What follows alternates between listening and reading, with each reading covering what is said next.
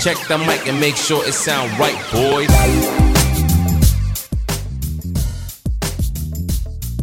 Welcome to Red Storm Chasers. I'm Vincent. It's just me for this week, but I'll go over the win against Georgetown, the loss against UConn. We'll have an interview with Aaron Wheeler, and then we'll look ahead to our only game this week against Marquette. Uh, as I said, I got you know it's an empty empty room here today. Got no Tim, Craig, Nick. They're all out. Nick's in Spain. Tim's not under the weather. Craig's got stuff going on. So you're just stuck with me today. That's all you got. Unfortunately for you guys, you'll have to listen to me break things down by myself, but I'll do my best. Um, looking at the first game of last week, it was a game against Georgetown, uh, 79 to 70 victory, and I know it's not exactly what we wanted, right? It's a nine point victory against a team that we feel like we should have done a lot better against. Uh, but to be honest, a win's a win, and with the state of things right now on this team, you take what you can get. Now, just as a reminder, Pinzon is out indefinitely, so he was not in this game, uh, just to keep you updated on that. So, decent game for us 50% from the field, not too shabby. 14% from three, though, that's a terrible number for us. 65% from the free throw line, seemingly about our average. Uh, plus three in the rebound battle, plus four in the turnovers. 16 turnovers, though, is a high number for us. We like to see that number much lower, and that's why the game was a nine point game, to be completely honest, and why we saw Georgetown have leads in this game. The, the turnovers killed us. Uh, it's been a problem all year, and this game was no exception. Uh, we were just good enough to overcome the issue in this one we had our normal starters for this game. So Posh, Wusu, Storr, Stanley, and Soriano. A lot of S's on our starting lineup, by the way. Uh, we got it all the way from A to W, but three S's in the middle. Uh, Soriano led the team, 16 points, eight rebounds. Storr, great day for him, 15 points, six of 14 from the field. That's a little, it's probably 44%. Uh, good shooting day. Posh, 11 points, four steals, three assists. Another good one from him. Stanley and Wusu both had four points. Wusu had five assists. Pretty decent day from our starters. Off the bench, though, it was David Jones, 14 points, 12 rebounds. He's been spectacular uh, since he's come back from the unfortunate passing of his father. Uh, you know, just routine double digit game. This is a perfect example. Another double double for him.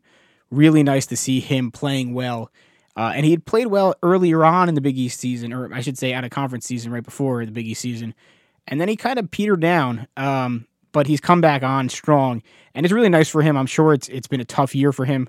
So seeing him play very well, I know, is really a positive for us as a team, and I think it helps build the group up. Uh, Andre Curbelo was back for this Georgetown matchup, first time in three games. Decent day for him, 11 points, five steals. So we'll take that on a first day back from being suspended for unknown reasons. Uh, I guess we'll just leave that at that. Um, for Georgetown, it was Brandon Murray, 25 points, uh, and Jay Heath, 16 points, but they killed us, absolutely killed us in three pointers. 41% from three is what they shot against us. Tim had talked about it last week. Three point defense is our Achilles heel. Uh, we're just terrible at it. Uh, and this one show they made nine. Now they shot 22 of them, which is probably why they found themselves on the losing end. Uh, but nine for 22 is still 41%. Pretty good from three. That's a lot of threes, though. So you're living and dying there. And they did hit a good amount of them, but they just hit, didn't hit enough to get over the hill. You know, this was a game where it was scary at times. Georgetown had leads, Georgetown had decent sized leads.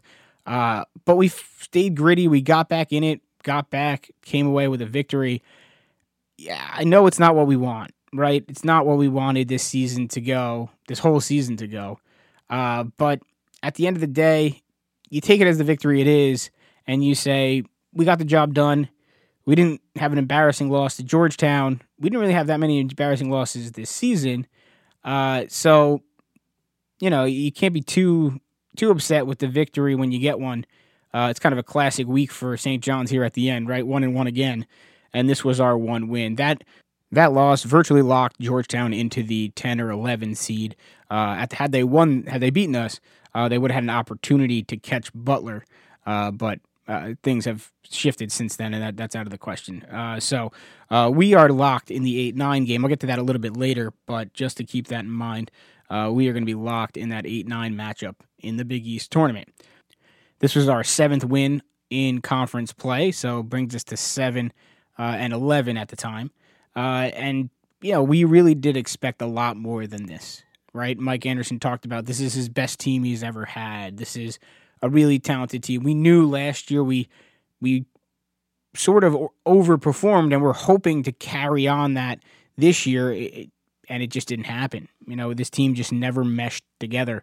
Um, and it's unfortunate, but we've got our seventh and what may be our last conference win of the season in this Georgetown win. So you take the victory uh, and you celebrate it as best you can. Uh, the other game last week was the unfortunate loss to UConn, 95 to 86. This game was Saturday at Madison Square Garden. I have to say, before I get into the game, I was extraordinarily disappointed by our fans showing at this game. I was there. It was a packed crowd. It certainly was. The upper level was mainly sold out. And I would say it was like 75% UConn fans. That's pathetic. I mean, it's just flat pathetic. There's no reason that this game should not have been well attended by St. John's fans and should not have been loudly cheered for by St. John's fans. They had UConn chants at times in the arena. It was it was disgraceful to be completely honest, uh, and it falls on the fans, right? It falls on you guys. There's no reason you shouldn't have come out to this game. We beat UConn earlier in the year when they were sixth in the country. I know this team has not been playing that well. I know there's no NCAA tournament in sight. I know this team is disappointing and it's a bit in disarray, but you got to come out and support the team, right? You can't just complain from afar. That's not really how this works. You got to come out and you got to support it. Listen, in good or bad, because if you're not supporting them when we're when we're not doing well, then you know what what makes the winning feel good. If you only celebrate when we're winning, sure, anybody can do that. That's what bandwagons fans are for. But you need to be out there and support this team, and I know that can be tough. Uh, but this is a Saturday game at noon. It's a great time. There was no reason there should have been as many UConn fans over St. John's fans. Uh, so that was my one gripe with the fandom. It was it was disgraceful to sit there and kind of painful to sit there and have to deal with all the UConn nonsense going on uh, in the arena. And I'm sure it, it it hurt our players. I'm sure they weren't happy about it. Uh, and you know, just something to think about. Obviously, it's our last game of the year, so we won't get back till next year. And it's unlikely the Big East tournament will be heavy St. John's fans, as the tickets are mainly dispersed amongst the teams. But just some food for thought there in this offseason. Plan on coming out next year and supporting this team up or down. Because, tell you the truth, college basketball is a unique sport in that they maybe not a unique sport, I shouldn't say that, but is a sport where fans can have a really large impact. Loud fans can have a really large impact. And when you don't have that, it's to your team's detriment it really helps having a loud crowd who's backing you, who's supporting you. You can build momentum off the crowd in college basketball, and you know that that didn't happen in this game in particular. A game, by the way, we could have won. We we only, we lost by nine, and I know at 20 points it was bigger, uh, but we we went on a run in the second half, and it wasn't loud enough to get them over to a point where they were constantly battling. Uh, we also had some bad calls, which I'll talk about in a second, but you know, had that had the crowd been in it for St. John's, I think maybe the outcome of the game could be different. You know, just my two cents. Uh, all right, let's take a look at the numbers. Again, I'll talk about that terrible technical call uh, coming up. Anyway, 95 to 86, a loss. Uh, we shot 46% from the field, 31% from three, not terrible. Four of 13, that's actually pretty good. 76% from the free throw line. Uh, we got out rebounded, minus six rebound margin. That's not good. Uh, you know, we last game against UConn when we beat them, we did a really, really good job uh, working on Clingan and Sanogo. This game we didn't, uh, and that's probably why we lost. Uh, plus one on the turnover margin, though, actually better this game than we did against Georgetown, only 13, which is right around our average and pretty good. I mean, 13 turnovers is pretty low. That was a positive number. Um, the starters for this game were Alexander, Wusu, Storr, Nyiwe. It was senior night, so shout out to, to Nyiwe. And Soriano, obviously his senior night as well. Uh, AJ Storr led the way, though.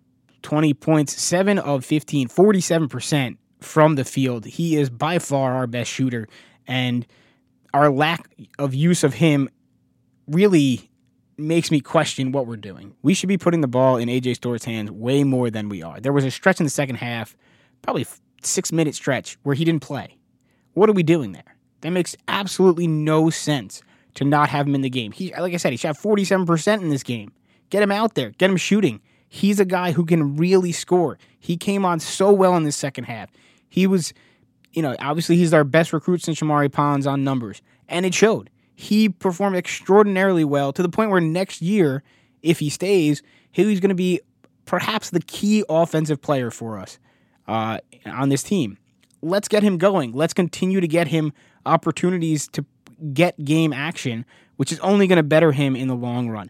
Uh, Posh Alexander showed up at Madison Square Garden as he always does 18 points, 5 assists. He also had a great day shooting 7 of 12, 58% for him on the day. Those are great numbers for Posh. Um, I mean, even more so than we really expect him to score, uh, but he showed up in a big spot when we needed it. Uh, and it, it, it didn't pay off because we, we walked away with a loss. Soriano had another double double, 12 points, 11 rebounds. Wusu, six points. Nyiwe, like I said, got the start, two points for him. David Jones, though, 15 points off the bench, just getting the job done. Six rebounds. You know, I mentioned it in the in the Georgetown conversation. He's really come on strong at the end here, and it's nice to see. And and this is the David Jones we expected, right? We expected David Jones out there, 15 points a game, double digits always, in the mix for rebounds, playing big minutes, and that's what we got in this UConn game. Curbelo also back again, eight points for him. For UConn, Jordan Hawkins had 20 points. Sanogo had 18, like I talked about, killed us, killed us down low. And uh, uh, five blocks. But we, you know, last game we were fouled him out, where we, we got fouls on him early, so he was out, and then eventually fouled him out. And Soriano did a great job against Sanogo. That didn't happen this time. Clingan stayed in. It was a problem for us the whole game, and it allowed Sanogo to open up and, you know, dominate so Joel a bit more.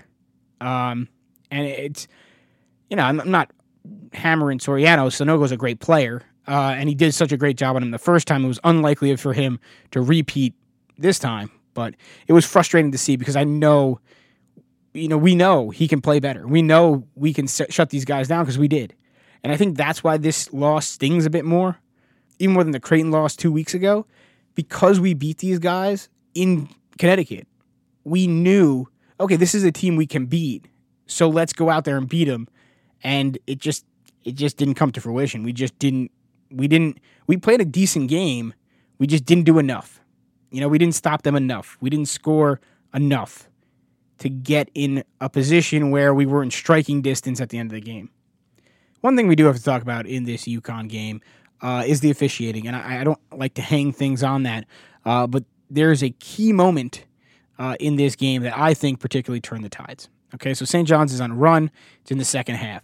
All of a sudden, there's a timeout. Wusu's walking back. Uh, Newton, who's the player on UConn, has the ball, uh, and you know they, they bump into each other. Wusu probably throws a little bit more of an elbow, but Newton wasn't getting out of the way. Uh, and okay, refs called double technical. Now they had called a double technical early in the game as well uh, against Newton and and Nyiwe. So that's one technical. This would be Newton's second technical, right? He called a double technical. That's two. You get ejected for that.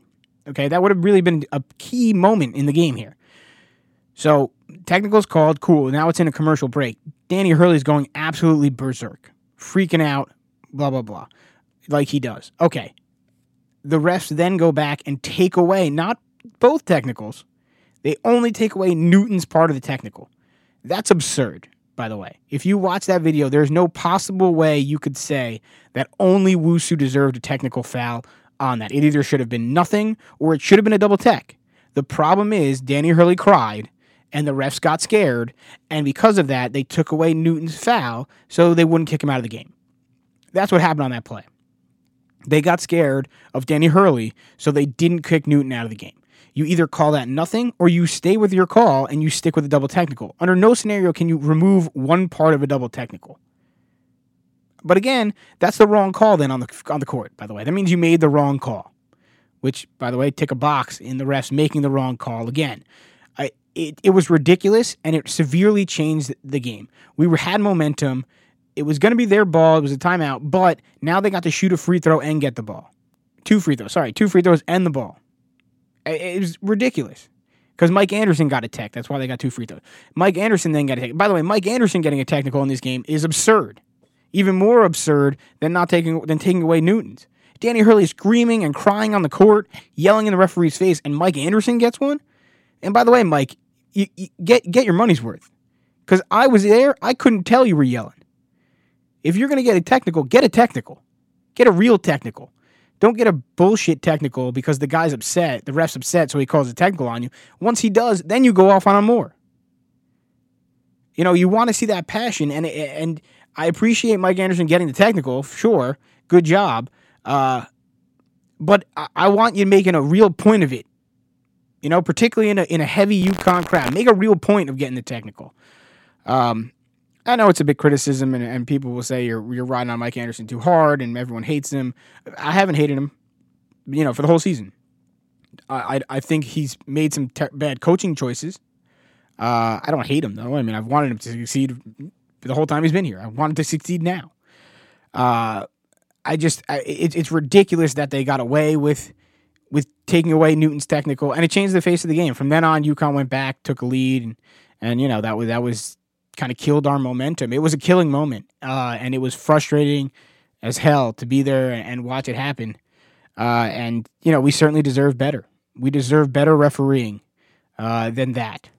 You know, even on TV, I, I turned on my phone in the in the arena, and they were saying, "Well, you know," and it's Clark Kellogg and Ian Eagle. It's not guys who don't do games regularly yeah, that, that's not. I don't really agree with that call. That should have been nothing, you know, or it should have been left alone.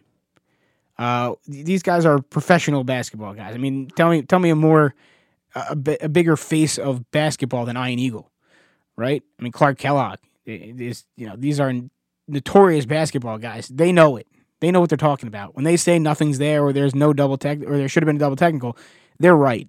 Uh, and so it's not just me complaining. Uh, and you know, it really changed the face of the game. From there, the UConn w- was able to to take back control, and we weren't able to get back, uh, despite you know some some good some good plays from guys. And it's rough, you know. Like the rest of this season, it was a disappointment. Uh, so that puts us 17 and 13 on the year, 7 and 12 in conference as we head into this last week of Big East play. Before we get to looking ahead to this last week of the regular season, we have former St. John's forward Aaron Wheeler joining the podcast. Hey, everybody, we're here with Aaron Wheeler. Aaron, thanks for joining us. Yes, sir. No problem. I'm good. Good. Appreciate you guys having me. Great. No, we're, we're happy to have you on, and it's it hasn't been too long since you've been in the Red Storm uniform, but uh, it's still yeah, good to hear yeah. hear from you again. So uh, we love that. So let's uh let's go right into it. Coming out of high school, uh, you went to to Brewster, right? So yes, how how did you pick Brewster? What made you go? What made you go there? What was your uh, thought process in that?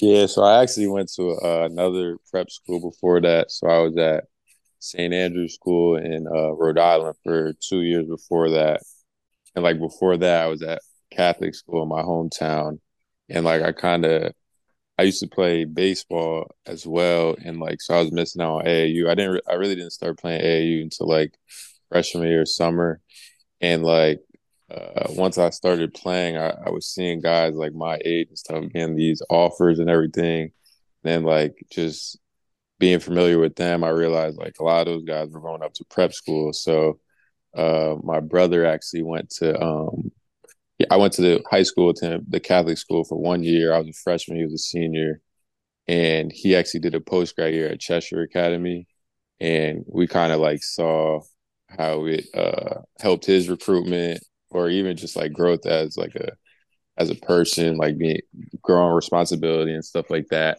So, um, like my dad was actually trying to get him to to go to prep school before that, but he he wanted to stay uh, at our high school. So seeing that, um, I did one more year at uh, Trinity Catholic, and then I went to um, St. Andrew School. Like I said, did two years there, and uh, the opportunity came to like uh, transfer to Brewster. That's such a uh, New England. That's such like a prestigious prep school. Like a lot of NBA guys have went there, and obviously that's the end goal. So I felt like we took a visit up there. They have a beautiful campus. Uh, Jason Smith was uh, very transparent um, he was like, "It's going to be a lot of guys here. It's not going to be guaranteed minutes." And I felt like that stage of my career was it would have been it was beneficial for me to like go head to head with guys, other high level or high level athletes, uh, basketball players on a daily basis. I felt like honestly that was when I was at Brewster, that was tougher than the games, to be honest. like wow. playing against playing against my teammates. So um, yeah, that was I think that was a very uh, important like year in my life. I was only there one year, but it helped me a lot. So yeah, no, definitely. Like sometimes playing against tough competition is good, right? Steel, uh, steel hardened steel kind of thing. Exactly. Yeah.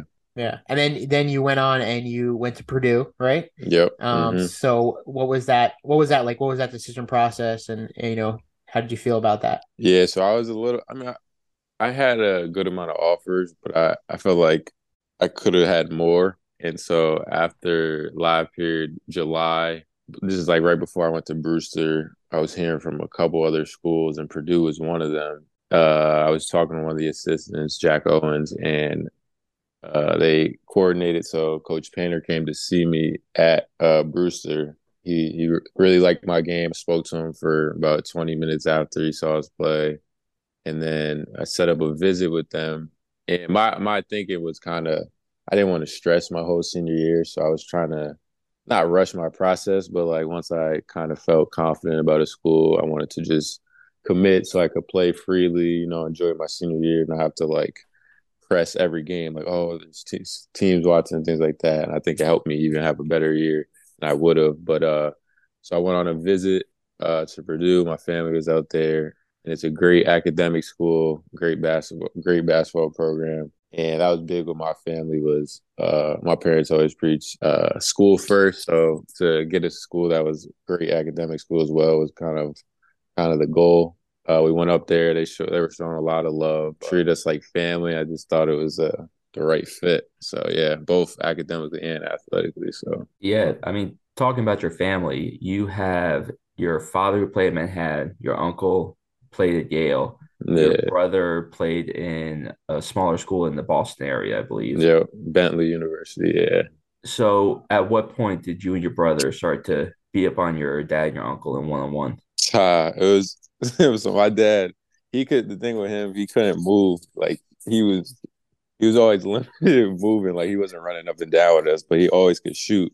So we used to do shooting games and like I would say uh probably like eighth grade, like I started to like be able to shoot with him, and he was like, okay, and I, that's when I started growing as well. So I think around like eighth freshman year, eighth grade freshman year of high school is when I kind of he kind of saw I was passing him up shooting. So so then so, so you were at uh, Purdue then for four seasons. You redshirted a year, and then you were the, uh were there for three years, right? Mm-hmm, yep. Um, and uh, you guys made the tournament so how was that playing in the in the tournament?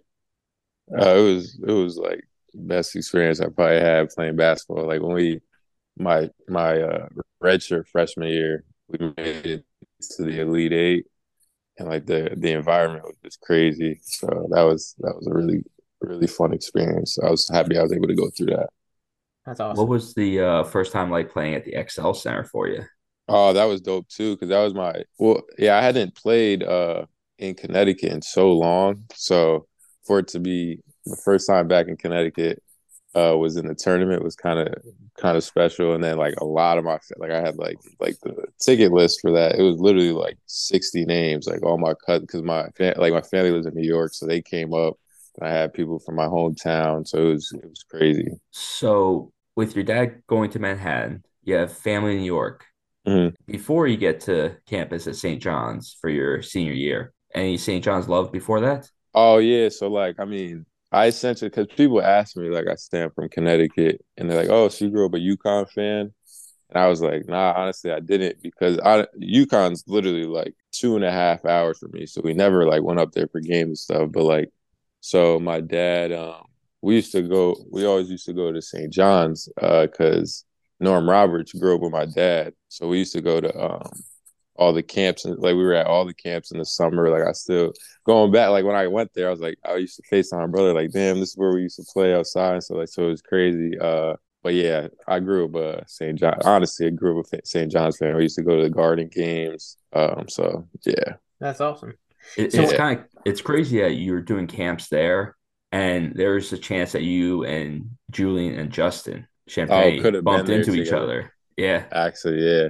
That's yeah. crazy. I probably might have ran ran into him when I was there. Uh so going into your your I guess your redshirt junior season, you you wanted decided to leave Purdue. So what was some of that thought process and wanted to come to St. John's and, and leaving? What what drew you to St. John's from from Purdue? Yeah, so um, I mean, it was it was a tough decision because like I did I love the school Purdue, but I just felt like for my basketball career, uh, I was just trying to take a bigger step.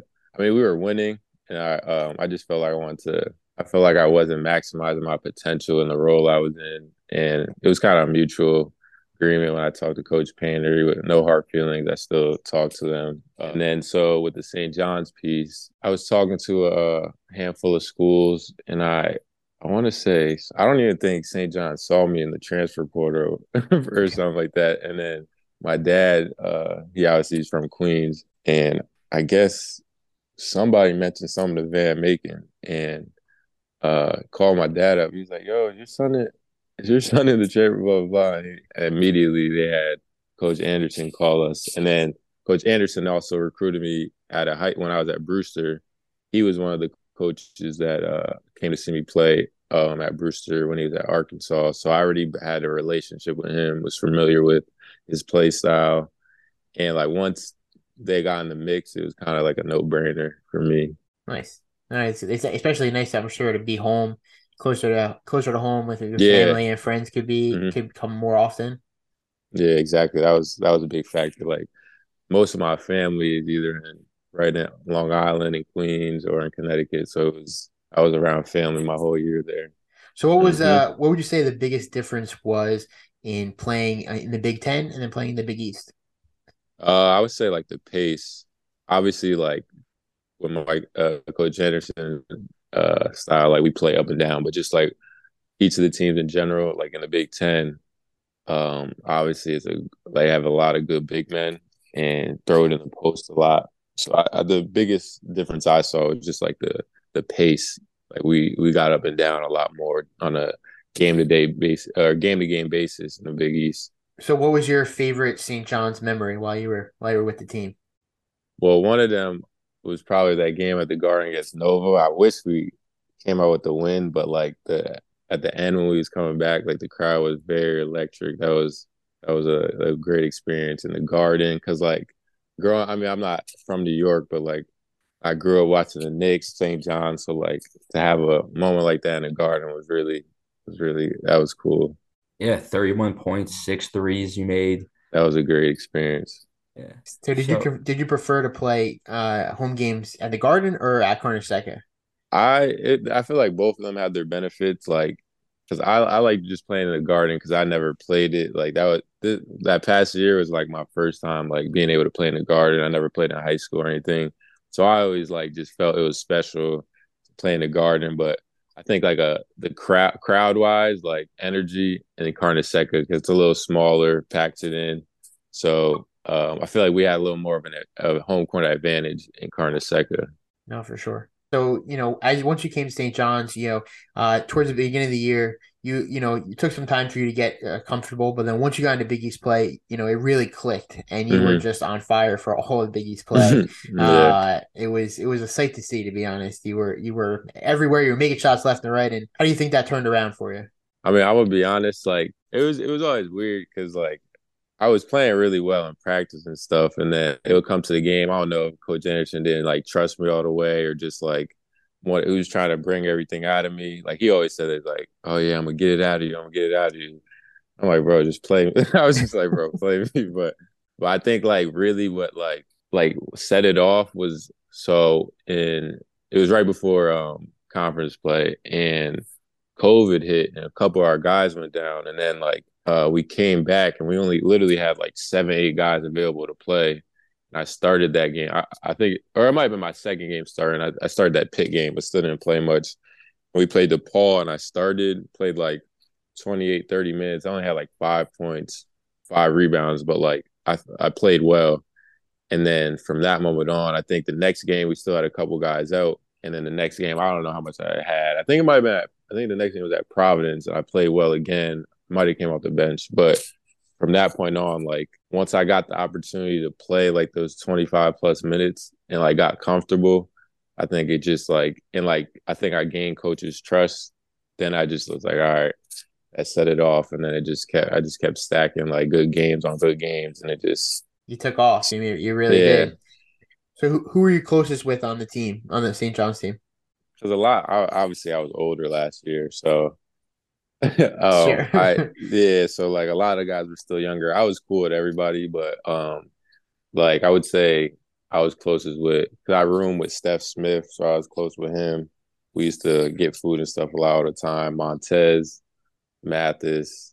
So like those were like probably my two close guys, just because we were similar in age. But right. like I was cool with everybody. Like I was cool with jo- Joel as a clown. We always used to joke around. Dylan, Drissa, even Jules. Obviously, Jules was a little more to himself because he had his girl. But like in the locker room and stuff, we was all we was always uh we were pretty close.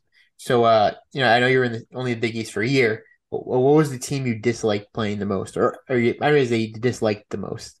Disliked and also just liked playing was UConn, just because I felt it was a little personal, like because they never really recruited me, so I kind of took that a little personal. Uh, yeah, so I like I like playing them, or yeah, I like playing them. I honestly team I probably disliked the most was Seton Hall. I feel like that was more of our like get up game because I felt like they even from the year previous they like Posh used to say like yeah coach I think they played them in the tur- Big East tournament and they were kind of talking toward the end so like we kind of got up for that. that's I think the yeah the second time we played them we played them in that on their campus we we got up for that game. So talking about when you played in that the was it Walsh Gym? Yeah, Walsh Gym. So yeah. when Seton Hall was shooting free throws, did you hear a high pitched scream? Yeah, so that was Nick uh, in our from our podcast. Yeah, that was him. so he was a he was the head manager for St. John's for two years. Yeah. He went to Seton, oh, wow. he went to Seton Hall Law, so he got a ticket yeah. as a Seton Hall student, but he was wearing wow. decked out in the stand section as all with St. John stuff on screen at the top of his lungs. So that yeah. was him. That's hilarious. Yeah.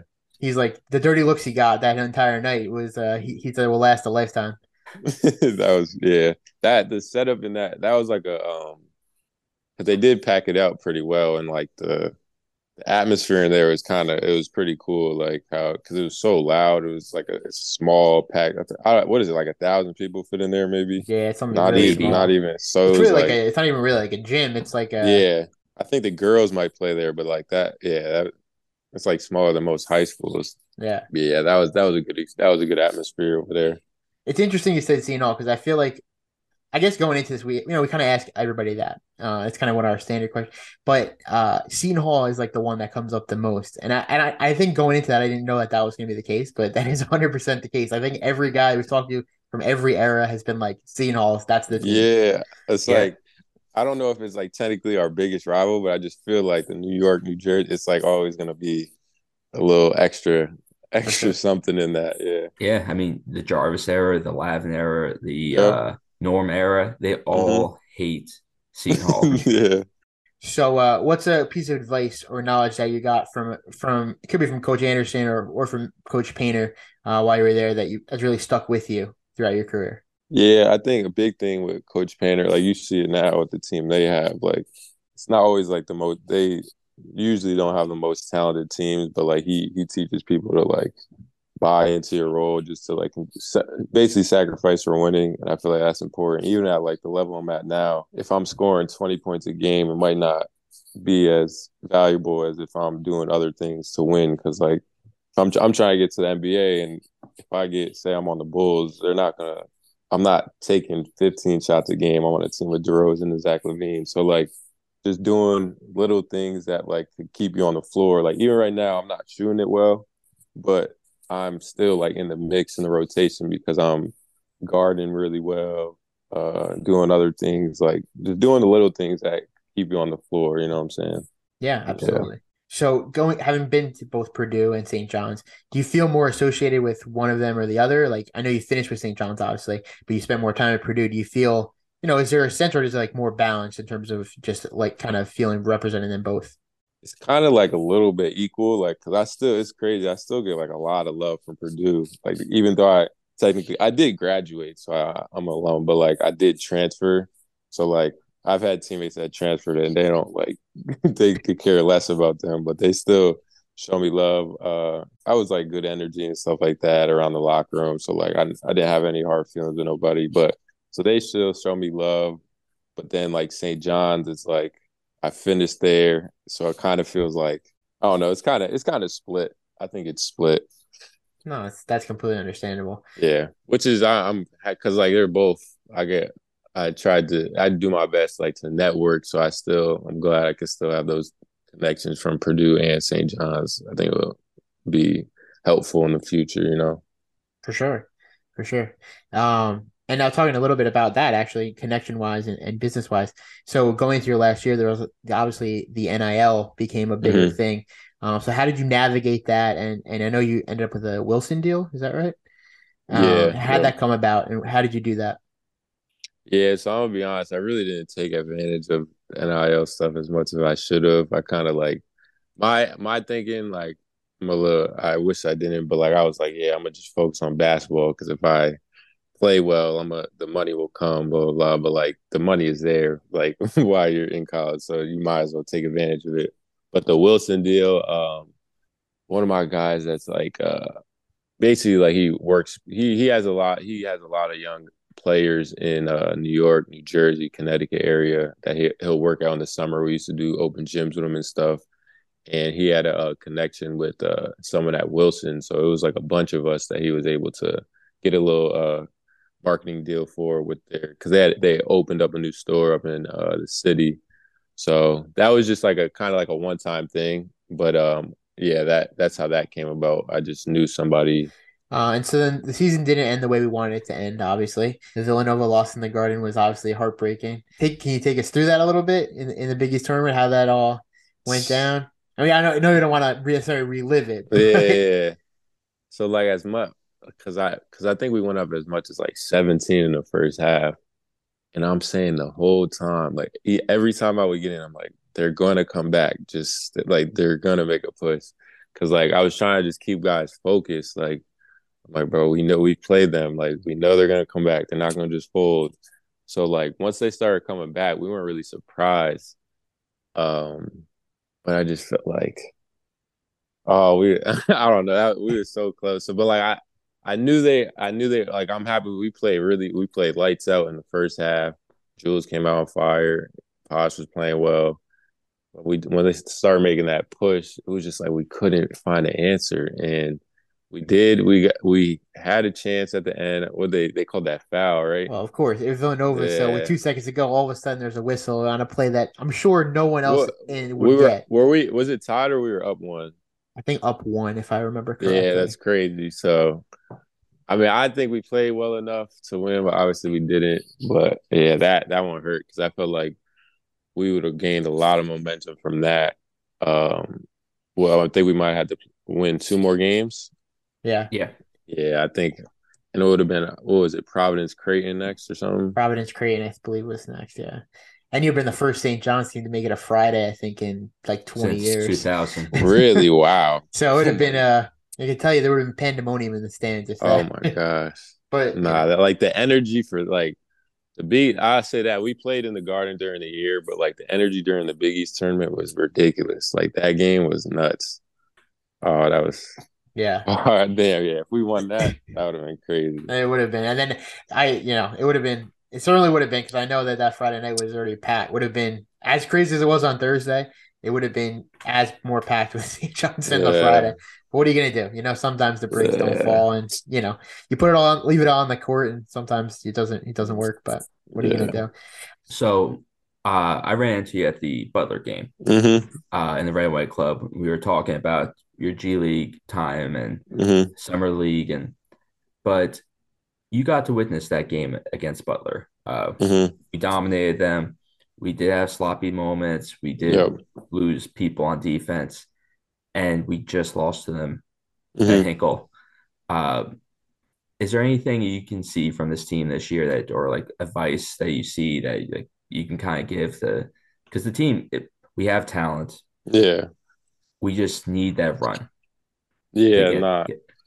And it's like the as as crazy like as bad as the season's going, like it's still a little bit of hope just because we know they're capable of like going on a run. Like, what does it take? Four games in the in the Big East tournament. Like, it's yep. doable. I feel like the Big East is there's no like clear cut. Like Xavier's been playing well. I think Creighton's playing a lot better, but there's no like clear cut favorite. So it's it's still doable.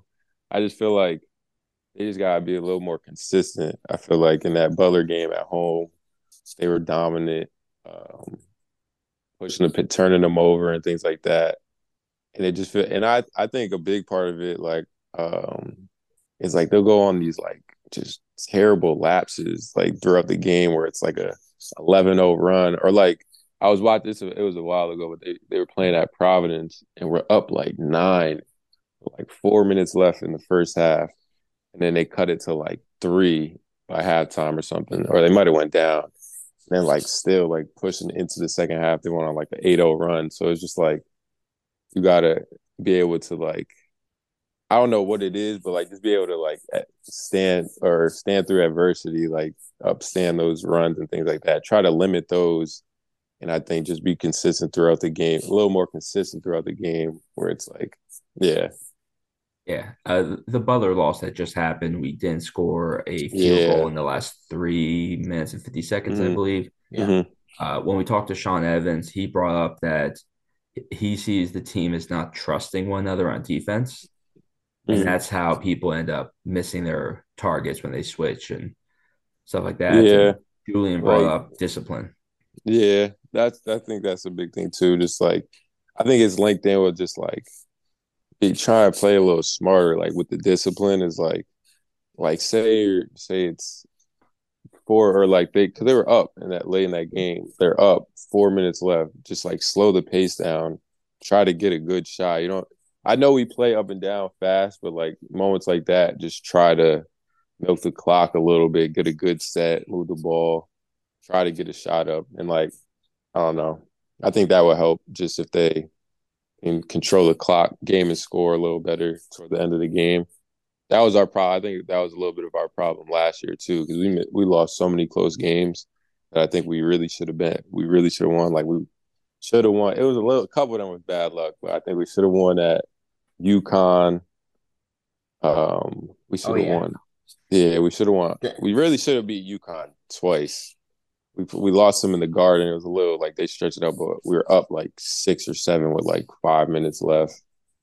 We should have beat Seton Hall in the garden. So it's just sometimes time management. I think we could uh, we could definitely get better at down the stretch. I think that would uh, make up for a lot of faults so so now after the season ends last year, uh, you made the decision to move on from college and go to your professional career. So what um what went into that process, that that decision process?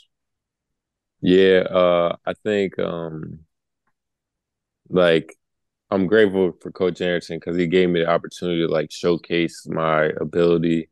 And I just felt like uh especially in Big East play, like I was able to do that. And I just kind of wanted to take advantage of the momentum I had. uh Because going through some of the pre-draft process, it was like a lot of questions, like, "Oh, um, like they question like, oh, we saw you do it this year.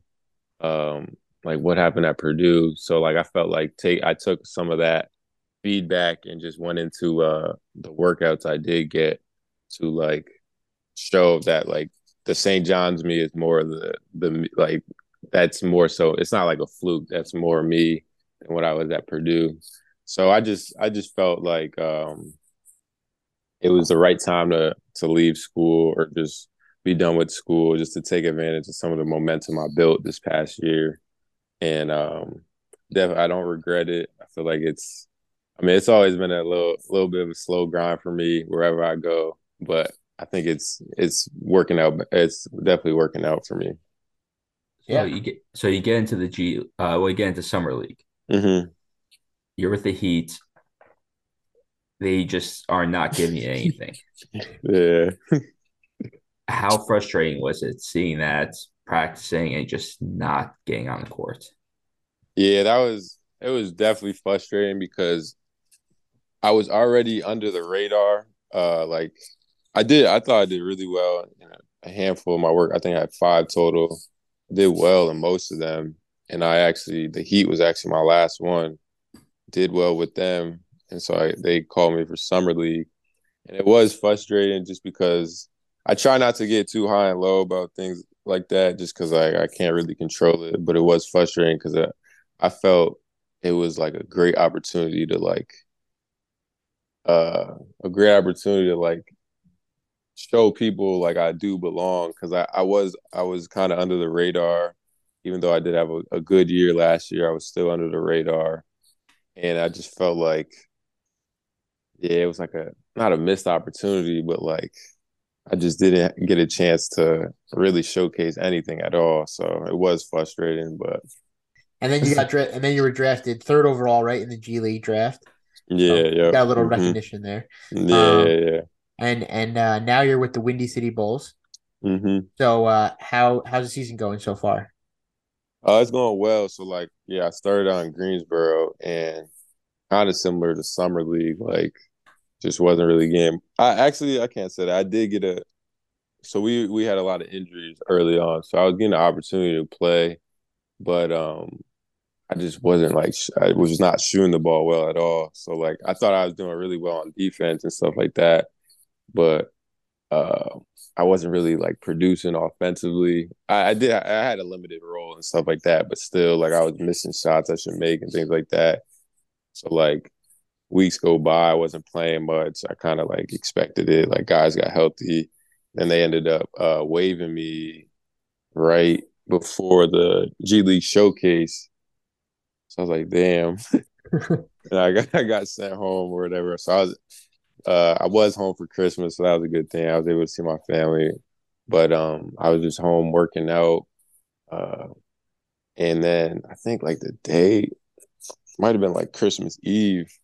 My agent, because uh, I was talking to him. I honestly, so I didn't want to just wait around at the crib for like week or like damn or months just waiting for a team to call because he was saying like yeah I wouldn't be surprised if a, team calls you to go to the showcase, like uh to go to the Vegas showcase. So I was waiting on that. Nothing really happened. I was telling him, like because around this time it was like around Christmas time. I was like, yeah, I'm gonna I'll give it like a week, maybe like a week into the new year, and then we gotta start looking at overseas options because I wasn't just trying to be sitting on my ass. So um I was kind of like almost switching my mental to like, all right, might have to go overseas, right. bite the bullet. But um, like Christmas Eve, he he texted me. He's like, "Oh, you free?" The GM of the Windy City Bulls and the head coach want to get on a call with you. I was like, "Yeah," and so I spoke to them for like a half hour. They were just kind of asking me like how how I was going in Greensboro, things like that what type of like teammate I am and things. So it was it was like a it was a good conversation. And then uh it was like, all right, yeah, we'll um we'll talk to your agent, uh try to get back to you. If things do work out, we'll be a quick turnaround. And I was like, yeah, I'm I'll be able to fly out whenever, whatever. So um I called my because I told my brother and my dad and my mom about it. And I called my brother after while I'm on the phone with him he texted me. I think the GM texted me was like, "Yeah, we're gonna have you come out um, the day after Christmas." I was like, "Oh, bet." So I was on the phone with him. I was like, because I didn't, I didn't at this point. I was like, "Damn, I just got waived. What's next?" So. I was just happy to be able to get another opportunity. Um, and then yeah, so far it's working out. I mean, they it's so they they play they're kind of playing at like small ball five, but the way they do it, it's like near every position on the floor is interchangeable. So like I I've I've been able to take advantage because I'm good at like playing off the ball. So like I'm just able I've been manipulating like the big because I have bigger guys than me. I'm able to manipulate them, just get easy easy layups like that, creating action for other guys. And defensively, I've been doing a good job, just like hard hedging and things like that. So just trying to adapt to adapt to different situations. I think I'm doing pretty well. So, what's the hardest thing to uh, adapt to from the college game to going to the G League, and and what's that been like? Um, I mean, aside from like the the pace, like it's even faster than the NBA. Like the pace in the G League is ridiculous. like guys get up shots, so we 24 second shot clock. Like it's rare for the shot clock to get under 10 seconds. Like, like so, like you and you're like you get at first. I'm surprised guys are I'm guarding guys and they taking shots. Like that's a terrible shot, but like they don't, they really don't care because like they really want to just get up and down. So that's that's a that's a big adjustment. And then just obviously I, I spoke on it earlier, just like in college, like I was getting, or toward the end of my St. John's career, I was getting 10, 12 shots a game. It's not like that. So I, you have to try to basically just find easy baskets, offensive rebounds, run out on the break, things like that. So just trying to get get yourself in the flow, um, and always trying to be productive. And it's not always going to be scoring too. That's what I found myself because especially at this level, it's very political. Like you might think you're better than somebody and they're playing 30 minutes or playing 10 15 minutes or not playing and they're like you you could see it like with the two-way guys or assignments like they they're kind of like getting all the plays and things like that so I, I i don't take it personal i see a lot of my teammates like take it personal i just try to stay even keel control what i can control and just always trying to produce like i just think it like I have to I have to talk to myself. Like if I'm on the floor for like three trips up the court and I didn't do nothing, I'm like, all right, get a rebound. Like like do something. So like I always when I'm on the floor, I just always try to be productive or have a positive impact. So yeah. just gotta keep trying to stay weary of that. Is it hard to gel with uh, your teammates like that? Because if everybody, you know, in, in the G League, you're trying to get to the NBA. Uh, mm-hmm. Uh, does that make it difficult to gel as a team? Yeah, in a sense, I, I kind of felt a little bit of that when I was with Greensboro. Uh, it was harder. I don't know. It was harder for me to like get comfortable in that system, but I don't know. Something about here, it's like it's not. It obviously it was a little different. I came in, wasn't playing like first couple games, wasn't playing much. Then when I started playing, it was like we weren't really practicing, so I was unfamiliar with the guys. But as time, like two, three weeks went into it, I feel like I did we were able to mesh pretty well. And just once I don't know, it's all about I feel like once if you're if your teammates are comfortable with you, it's like or trusting you a little bit more, then it's easier to get comfortable just because like the the trust gets built. But yeah, it it, it can be tricky because like at this level things change quickly. Like one day somebody will be on your team, next day like we had a teammate uh he was actually playing in front of me when I first got here, Nick King, and um, like we coming to practice, and coach was like, "Yeah, we a lot of you guys know we lost one of our team." I was like, I thought he got like traded or waived or something, and I'm sitting there like, "Oh, what happened?" Because I don't think I was in the the play or the in the group chat or something. I think yeah. he sent a text to the group chat, and I didn't see it. Everybody else knew what was going on, and he was like, "Yeah, he just took a job in like the Philippines." So like, damn. So then roles get adjusted then, and then you have assignment guys go up, two way guys go up. So it's like always changing. Like it was like a two, maybe like a week and a half stretch. Like I was starting like five games in a row. Then the next, then the assignments and stuff came down, and I played like two minutes the next game. So it's it's a lot of up and down. Uh, just trying to stay. Really, just gotta stay ready for real. Yeah Yeah, it's weird to see your box scores when you score 13, have mm-hmm. a solid game, don't make any errors, mm-hmm. shoot a good percentage, and then next game you're playing three minutes. And yeah, like, did you get but hurt? Like, yeah, like me. So like a lot of guys like take it personal, but like especially at this level, like you really can't control it. Like like sometimes they get like my teams will get mad at the coach or something. I'm like, honestly, it's probably not even the coach's decision to like like I like they're probably it's probably coming from the G probably the Bulls G uh front office. Like, oh, we want to see so and so play today. So like I don't even stress it. I just know my numbers called. I try to stay ready. Um, yeah, so it's not much I could do about that. Some of the guys you play with on the team, um, like Javen, uh, Javon Freeman Liberty, mm-hmm. um, they're guys you played with uh, against in the Big East. Yeah, like yeah. So is is that interesting? Like having both played in the Big East, is that you know you talk about that, or is it just kind of you're going through the thing to get ready for the to move on? Yeah, no, nah, it's definitely even when I was with uh, Greensboro, I was with Isaiah Whaley So I used to um he was on UConn obviously. So we um like kind of talk trash a little, just like but Javon couldn't say much because DePaul was terrible, so we used to always whoop them. But it was funny. Um, our coach, our coach, I guess, realized like, oh, y'all both play in the Big East. Um, y'all play each other or something. I was like, yeah, Javon gave us problems last year because he had he had I think thirty nine on us. So, and um, but nah, he he's a cool dude. It's like I know we we played against each other, but I kind of root for guys that uh, I'm familiar with, and it's like he he's been killing it. Uh, this past like January had a great month. He had like three straight like 37 plus games, so he's been doing well. And I kind of just I just keep up with guys that I I'm familiar with. So like I know Tyrese Martin out in College Park. You know, it's a handful of Big East guys that's in the G now. Even uh we played a 905 team and the kid from uh Creighton Hawkins like it's yeah. just it's cool just seeing guys uh that you played against kind of at the same level striving for the same thing so. So if you see a former Seton Hall player you got kind of give him the eyes like yeah I played so we played um we played uh Rhoden Jay Rhoden. Oh, okay. And it was crazy we played um because he he had just got traded or something he got picked up by Motor City. So the I think the same day we was playing them, they were playing like a noon game. Uh, Seton Hall was either like the next day or something. So we was I was like, "Yo, who you got?" He's like, "Oh, you know." So yeah, that was um that's cool. I think he's only seeing high Seton Hall guy in the G League right now that I know.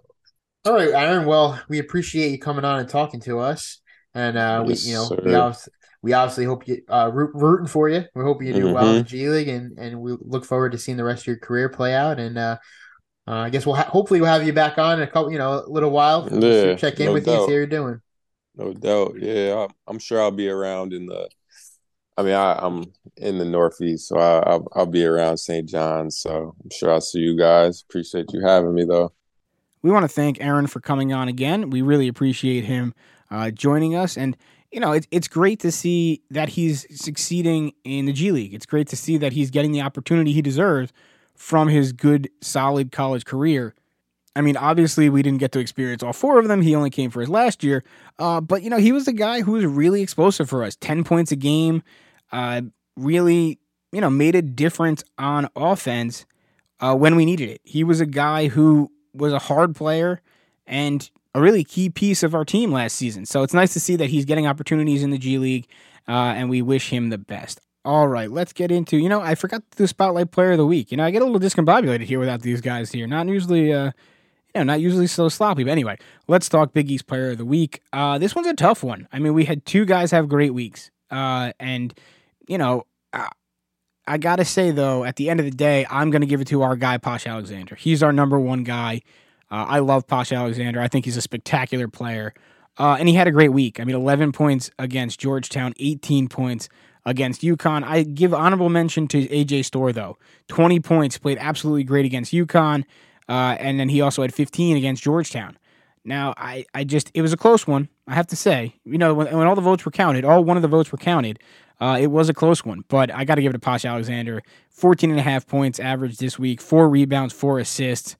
I just, you know, he made the Big East Weekly honor roll, uh, and it's well deserved. You know, he it really is the heart of this team when he plays angry and he plays, you know, with passion, uh, he's really a sight to see. And that was certainly on display this week. So shout out to Posh Alexander for being the spotlight player of the week. All right, looking ahead to the rest of this week, we only got one game. Uh, we play at Marquette Saturday, 2 p.m. That game on Fox in Milwaukee, if you're there. Uh, Marquette obviously is a monster, number six in the country, currently sitting 26 and 4 on the season, 16 and 3. They've already locked up the regular season Big East championship. Uh, so they will be the one seed when it comes to the Big East tournament. They are led by Cam Jones. He averages 15 points a game. They've got four guys in double digits, though, and they've got really multiple guys off the bench who are going to come firing at you. It's Ighodaro leads the team with six rebounds, 66% from the field for him as well. He'll be the guy that Joel Soriano is going to be up fighting against. Uh, and, you know, he's going to have his hand full. Listen, to be honest, we're going to have our hands full with this team. Uh, just to go back, the last time out against him, we actually played a pretty good game. Uh, we lost 96 to 85. We didn't have Andre Curbelo in that game, but we didn't perform pretty pretty well. We, we didn't perform poorly, is what I was going to say. 51% from the field, 47% from three.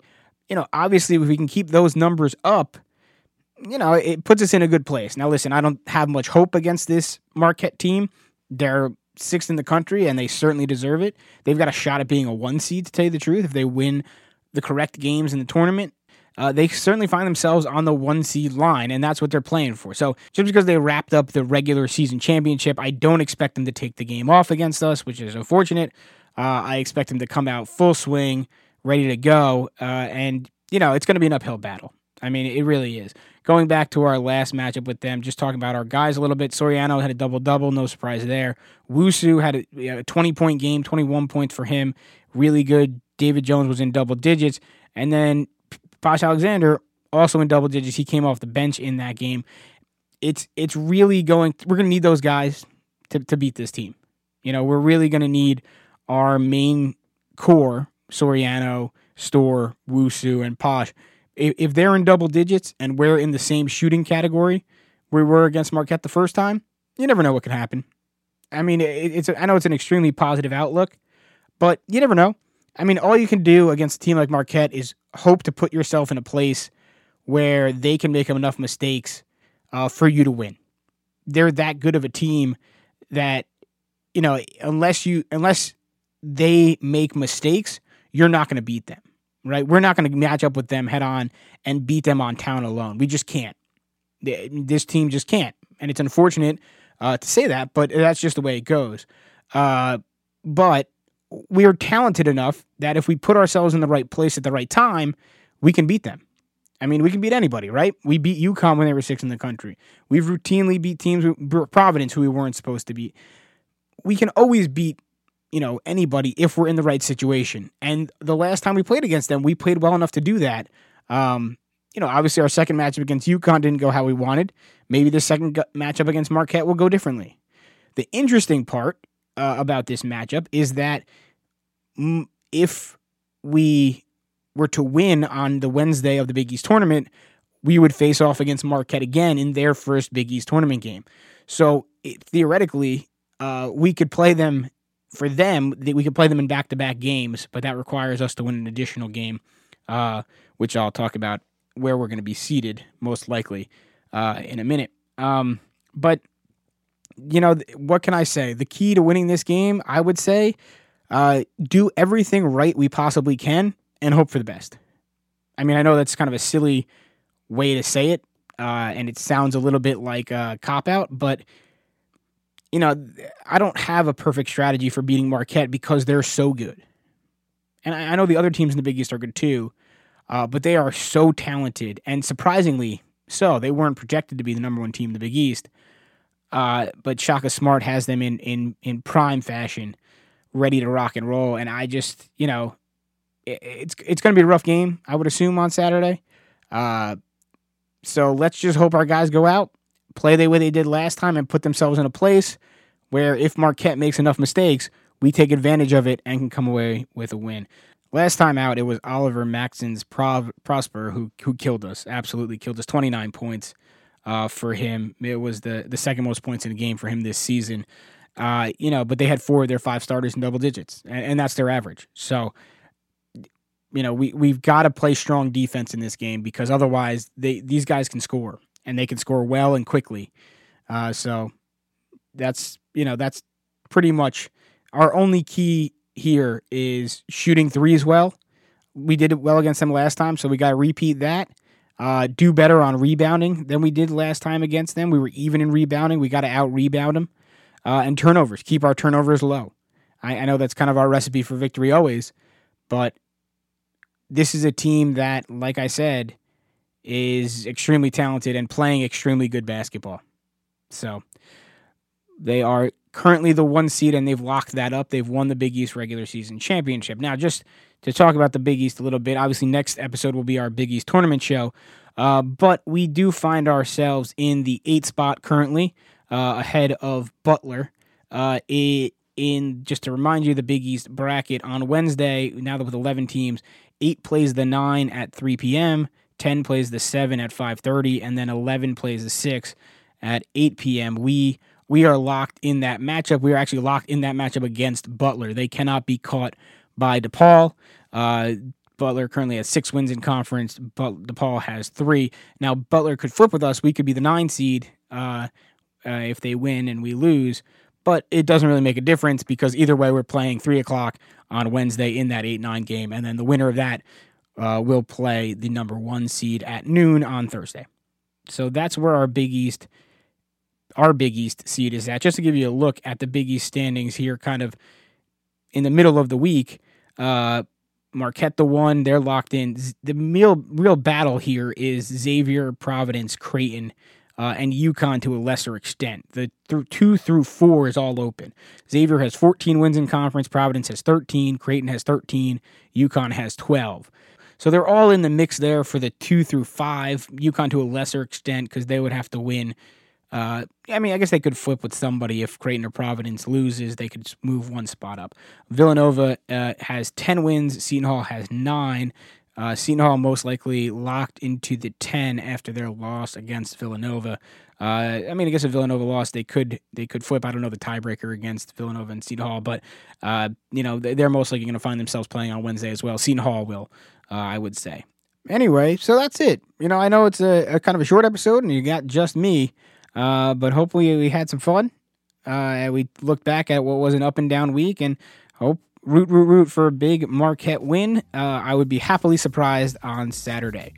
That'll do it for this week. I'm Vincent. Go Johnnies. Keep chasing.